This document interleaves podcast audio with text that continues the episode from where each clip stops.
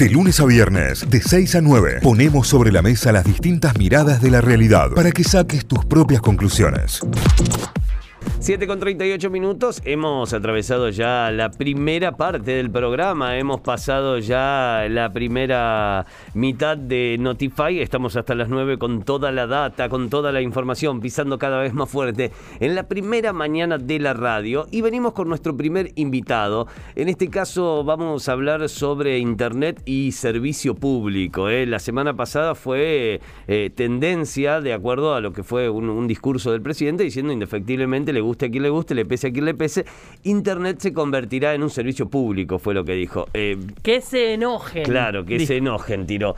El tema es que Internet es un servicio público, el tema que hay que regular es si ese servicio será de acceso masivo y gratuito a partir de algún momento, porque desde el oficialismo en el Senado ya están impulsando, están preparando un proyecto para declararlo de esta manera.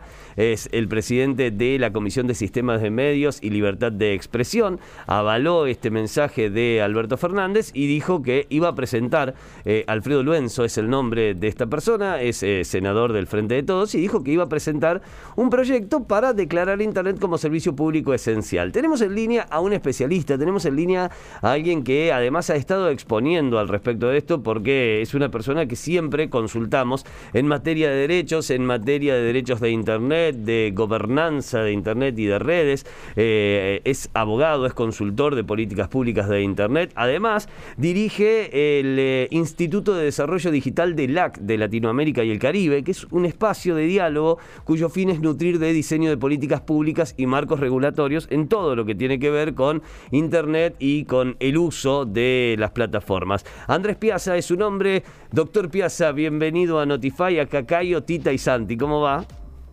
¿Qué tal? ¿Cómo están? Buenos días. Bien, Buen día. muy bien. Yo, de- sí. Después de esa presentación, no sé, ya no sé qué decir. Claro, bueno, hemos dejado muy arriba, ahora hay que cumplir con las expectativas.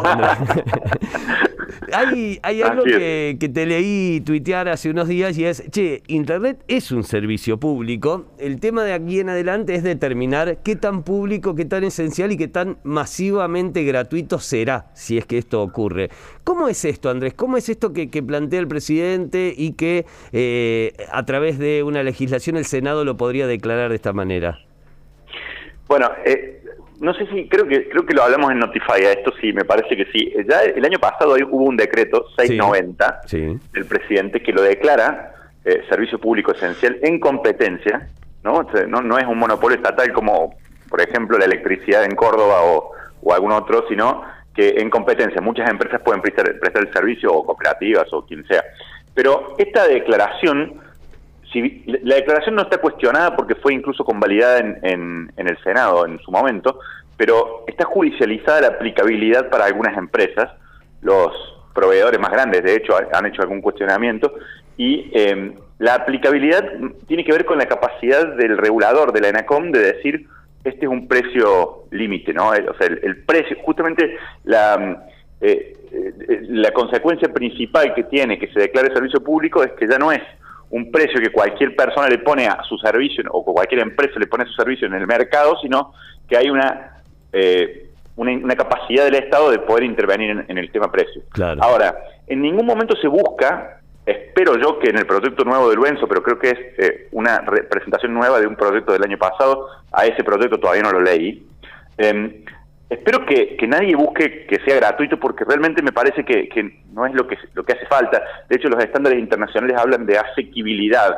Asequibilidad, digamos, como un concepto de eh, la Internet asequible, como es que cada uno pueda pagar lo que lo que necesita, eh, el servicio que necesita y que algunos sectores quizás, en algunos países, no en el nuestro por lo menos, eh, quizás haga falta que sea gratuito en algunos lugares o en algunos sectores, pero incluso creo yo en los lugares en donde están en el, en el registro RENAVAP, hay una, una política pública muy interesante de la ENACOM que trata de que alguna empresa tienda fibra óptica hasta los barrios populares del registro de barrios populares, los lugares quizás más desfavorecidos que son fueron mapeados por el Estado Nacional, y aún ahí va a ser una empresa la que venda un servicio, y los vecinos quieren que llegue la oferta para poder comprarla. Algunos lugares el centro comunitario querrá que le pongan internet a una escuela, pero digo, eh, hay, hay demanda porque es algo que genera tanto beneficio que aún hasta el sector más desfavorecido está dispuesto a pagar algo. Claro. Y lo interesante es que llegue. O sea, digamos, lo, lo, que quiero decir con esto es, no importa tanto cuánto, cuánto cueste exactamente, sino que sea asequible, o sea, que lo puedan pagar y que puedan gozar de los beneficios todos los sectores sociales y que llegue. Que no tenga un precio excluyente, digamos, que no te deje afuera por el precio. Que no tenga un precio excluyente. Yo, yo realmente dudo de que en Argentina sea ese nuestro problema, que, que no tenga, me parece que en todos los sectores sociales y en todos los eh, entramados urbanos o, lugares, o incluso la, eh, otro de los problemas es la Internet rural, porque tenemos más del 91% de penetración en el país, eh, somos uno de los países que más penetración tiene en la región, quizá después de Chile, creo que hasta incluso arriba de Uruguay en este momento, son, estadísticas de 2021 de la Internet World Stats, que tuve que leer hace poco, o sea, las tengo en, la memoria, y están al mismo nivel que Europa, porque ya llega un momento que es muy difícil romper esa última barrera. El problema es qué Internet tenemos.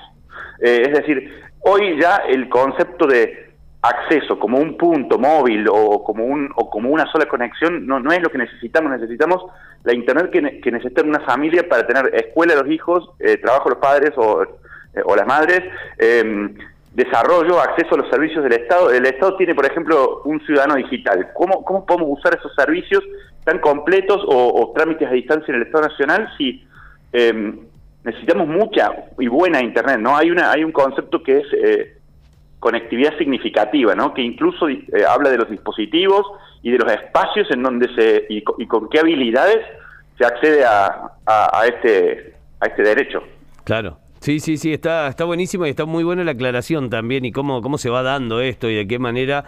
¿Crees que, afectará la competencia, como dice el privado, en algún punto? El privado pone el grito en el cielo automáticamente, cuando esto ni siquiera es un anuncio, es un discurso del presidente, ni siquiera, eh, eh, o sea, el proyecto no fue presentado todavía ni nada, pero ya automáticamente el privado sale a decir, che, esto va a atentar contra la competencia. ¿Crees que puede llegar a ser así, digo, en, los ejemplos que vos conocés? Eh, justo, justo eso lo veo difícil. Yo creo que puede atentar contra la inversión y habría que tratar de tener una política pública que promueva las inversiones. Lo interesante de este caso, a diferencia de, de, otros, de otras industrias quizás, en donde es importante tener el precio contenido, en este caso particular, es importante que las, las inversiones tienen un repago de décadas, sobre todo las que tienen fibra óptica o, o tendidos muy complejos. A su vez, esas décadas de, repago, cuando se hacen inversiones en infraestructura muy importantes, eh, realmente son generan el beneficio también, ¿no? Digamos, el, par de cobre que tendió en tele en los años 60 todavía se está usando para internet en algunas casas, eh, sería eh, 60 años después, ¿no? Entonces, y no sabían para qué iba a servir, pero pensaban que servía solamente para hablar por teléfono en ese momento. Y hoy, fibra óptica a los hogares puede servir para esta internet que necesitamos y puede servir para montar luego después eh, infraestructuras de, 5G o dispositivos de 5G que hoy no conocemos bien su aplicabilidad, pero sin fibra no hay 5G, digamos, o sea, no, no, queremos ir a 5G mañana, pero sin fibra, entonces digo, necesitamos políticas que promuevan que o sea el Estado el que tienda fibra o sea los privados, pero en, Argentina no estamos como para regalar mucho, ¿no? O sea, tenemos que celebrar que el Estado invierta, haga inversión pública, por ejemplo, como la de Córdoba, que es algo que me parece una gran un gran tema para, para, para, trabajar, que aumente la oferta, ¿no? Ahí aumentaría la oferta, aumentaría la competencia.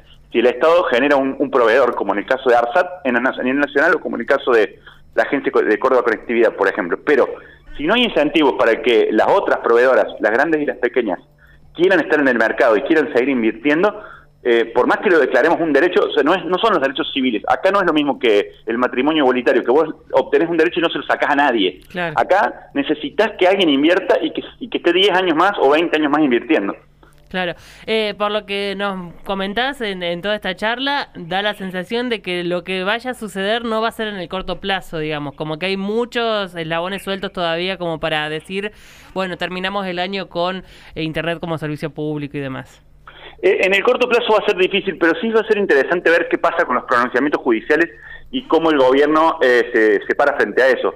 A mí me parece muy importante que el gobierno lo tenga en la agenda, que el presidente, aún si no explica mucho y aún si lo dice de esta manera, eh, digamos, en la retórica de, otro, contexto, con otros elementos, es interesante que lo tenga en su agenda. Me parece que sería más interesante que el debate, el debate público, ahora justo estamos en el periodo electoral, que maduraron un poco, me parece que tanto la, oposición dice se quieren quedar con Internet y eso es no, no es que no es cierto, es imposible, ¿no? digamos que, que, el Estado gobierne Internet en este contexto que tiene el regulador de telecomunicaciones, tiene competencias puntuales y, apenas las puede ejercer. Y también eh, es importante que el Estado diga, que, el gobierno no diga, no, nos van a robar cuando el precio de Internet, digamos, si bien va subiendo, eh, la verdad es que no ha subido como ha subido el resto de la canasta básica, no hay, eh, las estadísticas internacionales hablan de que los precios o, o el retorno de la inversión está cada vez más bajo en Argentina, me parece que un objetivo debería ser en el mediano plazo que las empresas recuperen esa rentabilidad,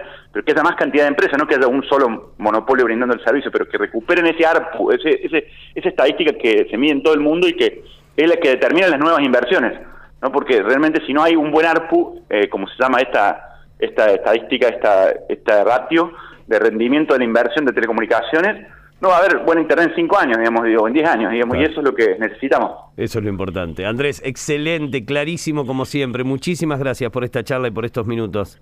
Siempre un placer, Cayo. Saludos a todos ahí. Muchísimas gracias. Andrés Piazza es abogado, es consultor de políticas públicas de Internet, además dirige el Instituto de Desarrollo Digital de Latinoamérica y el Caribe. Estuvo en diálogo con Notify.